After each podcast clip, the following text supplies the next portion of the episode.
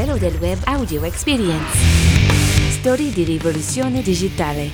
Iniziamo dall'annoso problema delle tastiere dei MacBook. Almeno per quelli come me che usano tanto il computer per lavoro e per montare, a volte i tasti si inceppano o funzionano male, con doppie digitazioni o lettere mancanti mentre si scrive. A distanza di quasi due anni dalle prime segnalazioni, le mie risalgono a qualche mese fa, Apple apre sul problema che è piuttosto banale. Il meccanismo che le fa funzionare si inceppa a causa dell'usura o della polvere, complicando la normale digitazione dei caratteri. Le segnalazioni sui malfunzionamenti sono sporadiche e riguardano una minoranza di utenti. Apple ha finalmente chiesto scusa e offerto assistenza per risolvere il problema. Ora veniamo a Lyft, la rivale di Uber nei servizi di trasporto passeggeri che fa il pieno di ordini e alza il prezzo dell'IPO. Ora vale 22 miliardi. Oggi debutterà infatti in borsa e ha portato il range ad un livello superiore in base agli ordini che oggi si trasformeranno come auspicato in acquisti. Altra app, Grinder, la popolare app di incontri gay, è in vendita dopo che il Comitato per gli investimenti esteri negli Stati Uniti ha informato che la app costituisce un rischio per la sicurezza nazionale. C'è grande apprensione negli Stati Uniti per le app che gestiscono dati personali, specialmente se, come il caso di Grinder, alcuni di esse coinvolgono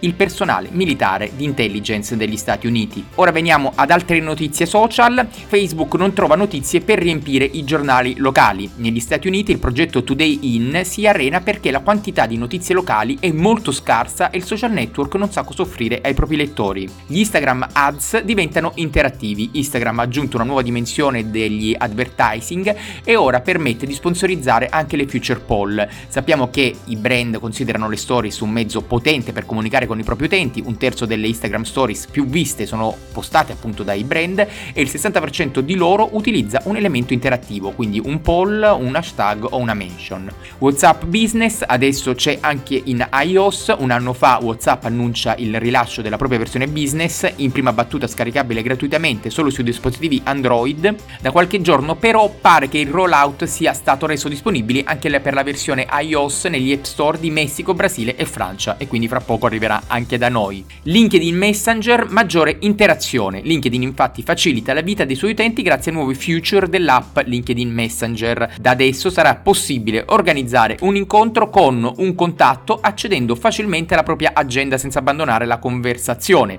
Basterà cliccare sull'icona calendar per selezionare gli slot orari disponibili e sull'icona location per scegliere il luogo di incontro. Chiudiamo parlando di prop tech. Tra il 2011 e il 2017 le società di venture capital hanno investito 9 miliardi di dollari.